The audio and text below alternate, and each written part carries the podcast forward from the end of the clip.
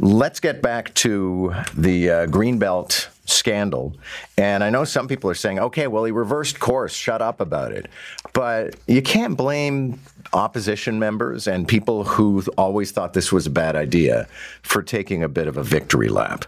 And that I imagine would include Green Party leader Mike Schreiner, who joins us now. Mike Schreiner, nice to have you. Hey, good morning, John. Always happy to be on. All right. So, are you guys making too much hay out of the fact that the premier had to climb down? Not at all. I mean, this is really a victory for the people of Ontario. I'm proud to say Ontario Green stood shoulder to shoulder with the thousands of people across the province who were demanding that the premier keep his promise not to open the Greenbelt for development. But it's really the people's victory. And um, now comes the point where, you know, we have to hold this premier accountable. How did such a corrupt decision flow from this corrupt process that was directed by a handful of elite Ford connected developers so they could cash in $8.3 billion. How could this actually happen? And that's why I have been calling for, continue to call for an independent public inquiry because the people of Ontario deserve honest answers. And we need to make sure something like this never happens again. Can we simultaneously do this forensic analysis on how everything came undone and get on with the business of building houses at the same time? Absolutely, John. I mean, what's so infuriating about this $8.3 billion scandal is that every expert, including the Auditor General, has clearly stated there's already enough land approved for development to not only build 1.5 million homes that we all agree on, but to actually build 2 million homes. So instead of having a premier focused on building homes that ordinary Ontarians can afford in the communities they want to live in on the land already approved for development, he's wasted so much time and energy and focus on opening the greenbelt for development so a handful of wealthy elite speculators can cash in 8.3 billion dollars. So let's get focused on actually building homes people can afford on land already approved for development. Okay, so setting aside the whole greenbelt thing, then um, something that perplexes me in this effort to build houses is that a lot of developers have gone cold on actually proceeding with developing housing to the point where federal and provincial governments may have to actually pay them to do it. Yeah, it's tough out there with the uh, interest rate environment and labor shortages. One of the things I've been proposing, John, and I have two bills on the order paper right now that would make it easier uh, to build multiplexes, four story walk up apartments, six to 11 story apartment buildings by getting rid of the zoning rules that make that illegal in many places. This is a quick and easy way we can actually increase housing supply uh, more affordably on land that's already serviced, like they're servicing there. So there are tools, I've been putting them forward where we can address this crisis in a quick, affordable way. Thank you, sir. Thank you, John. Mike Schreiner is the leader of the Ontario Green Party. This is Moore in the Morning. I want the people of Ontario to know I'm listening. I made a promise to you that I wouldn't touch the green belt. I broke that promise. And for that, I am very, very sorry. I pride myself on keeping our promises. What do I do when lightning strikes me? I'm very, very sorry. Seems to be the hardest word. A little uh, creative treatment by Nick Marano of our uh, Premier's statement yesterday. At the very least, I mean, you know, I've always had this maxim, as you know, that don't criticize somebody reflexively when they do what you want done. And so I, I have praise for Doug Ford, not for him having opened the green belt in the first place, but for him recognizing that he was in a dead end and he had to reverse course. Because he could have just kept plowing ahead. He just could have kept arguing all the same arguments about why this should happen. And maybe he would have persuaded more people. But he reached an untenable juncture where he actually just had to say, okay, we're going to put all the land back in. And this kind of vouchsafes that, and he said in so many words, he's not going to touch anything in the green belt anymore. Um, it sort of makes it radioactive in the future, that nobody's going to touch the green belt. Uh, joining me right now, Ontario NDP leader and leader of the opposition, Marit Stiles. Good morning. Good morning. Great to be here. All right. So you put out a statement uh, not long ago saying Ford's government is in complete and under utter disarray. It informs your statement that, as we learned this morning, one of his chief cabinet ministers is walking away from politics, Monte McNaughton. Mm-hmm. Yeah, that's the third cabinet minister to step down. I mean, this this now he's actually leaving his seat. I think um, in in three weeks. So I I mean I I think this is pretty unprecedented. Uh, certainly, the first two uh, resigned in the middle of you know scandals. Uh, we don't know a lot about why Mr. McNaughton is is stepping down, but of course we all know uh, there will be talk. I, I don't. I'm not going to speculate at all. Um, but uh, yeah, I mean, I think that we are in um, in a bit of a of a of a of a downward spiral for this government right now, and uh, I certainly every moment, every minute, something seems to change. So I'm having as much trouble as anybody else keeping up. But I will say that um, you know it doesn't it doesn't change things in terms of you know the win, as you said, for people who opposed uh, the Greenbelt swap, and I think for all Ontarians, because I think uh, we really need that vital farmland uh, and that important uh, those important ecosystems. Okay, maybe this is kind of an oddball question because uh, I realize it's your job, but is the opposition perhaps enjoying this a bit too much? Well, you know, I I would say no. Look, I mean, when I go around province. You and I have talked about this before.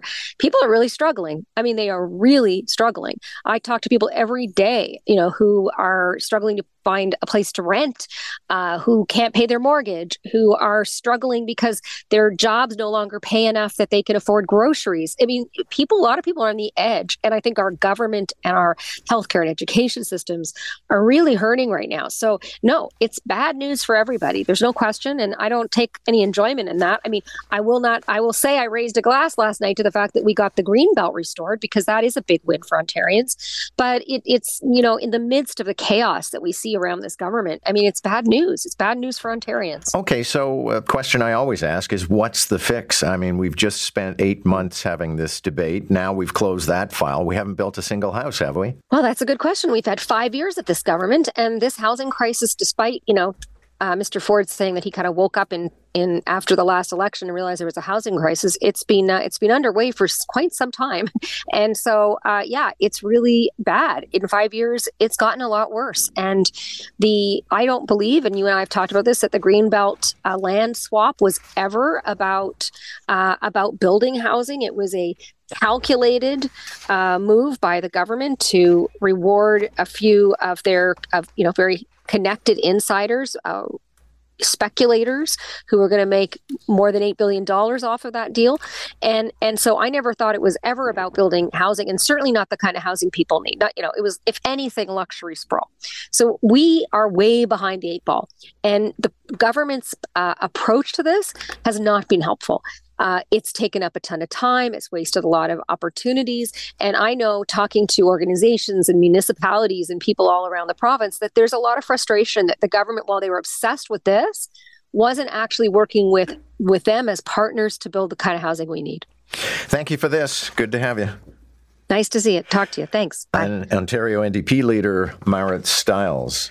I actually think that Doug Ford's some people would call it flip flopping, but Doug Ford's ability to change course is an asset rather than a liability.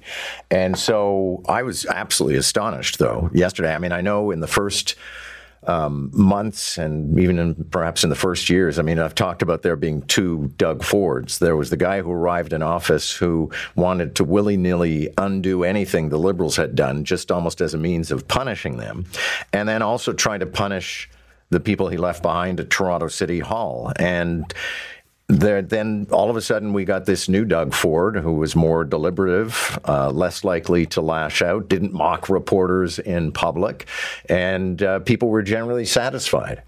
Then we got to the whole Greenbelt issue. And now he's reversed himself on that. What a lot of activists on other files are wondering is whether or not he's damaged goods and he's going to start reversing course on all kinds of things that may not be popular. One of those things that people have been campaigning against is the creation of the 413th. And this has greenbelt implications. It goes through aquifers, it goes through areas where they have rare flora and fauna.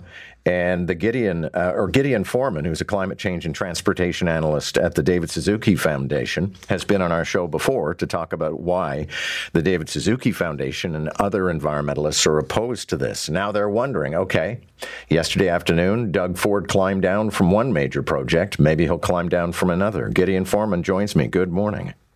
Good morning, John. All right. I mean, do you do you think this changes the chessboard as concerns this issue, the 413?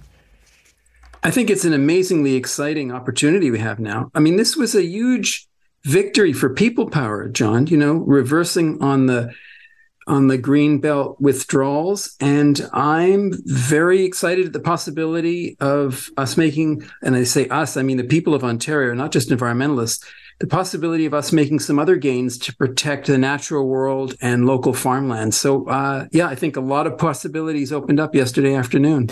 Now, the argument Doug Ford made about the green belt and the argument his supporters continue to make is we need housing, so you can't stand in the way of the need for housing. Uh, people will argue about the 413. We need to get around. Yeah, we do need to get around, but there's smart ways to get around and there's foolish ways to get around. I mean, so first of all, let's make better use of the highways we already have. One of the things we've talked about and lots of folks talk about is the underutilized 407. We already have that highway sitting there. Everyone admits it's, you know, you can practically land a plane on it because it's underused. Let's make better use of that. Okay. Let's get those pause trucks for a second. How would, oh put, how would we do that? Sorry. I mean, would that be the government subsidizing people and money going to a private company just so we can put people on the 407? possibility. I mean, I don't like particularly the idea of subsidizing, but it is important to get those trucks off 401. I mean, there's nothing that terrifies individual motorists on 401 like those transport trucks. Let's get a bunch of those off 401, put them on 407. Yeah, we might need to subsidize the tolls to some extent. Uh, it'd still be a fraction of the cost of what we're hearing to build a whole new highway. I mean, you know, John, we don't know what 413 is going to cost. We've heard 8 billion or more for a fraction of that, we could get the trucks off 401 and put them on 407. Okay. What other uh, opportunities would we uh, take a look at? Well, I mean, you know, just protecting all of that land uh, if we don't go ahead with 413. I mean, 413 will pave thousands of acres. I've heard estimates up to 2,000 acres of top farmland. We just don't have that much top farmland left in southern Ontario. The idea that we would pave it uh, for an unnecessary highway that might save drivers 30 seconds or 60 seconds is crazy. I mean, we're losing hundreds of acres of farmland every day in the province. The idea that we would do more of that when we don't have to, it just beggars belief. The other thing is we need to move more people in public transit.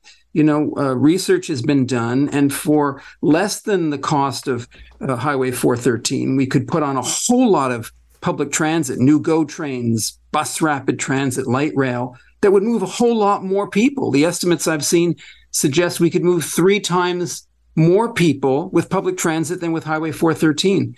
So, in addition to everything else, 413 is just not a good use of taxpayers' dollars. Thanks for this. Good to have you. Pleasure. Thank you, John. Gideon Foreman is a climate change and transportation policy analyst at the David Suzuki Foundation.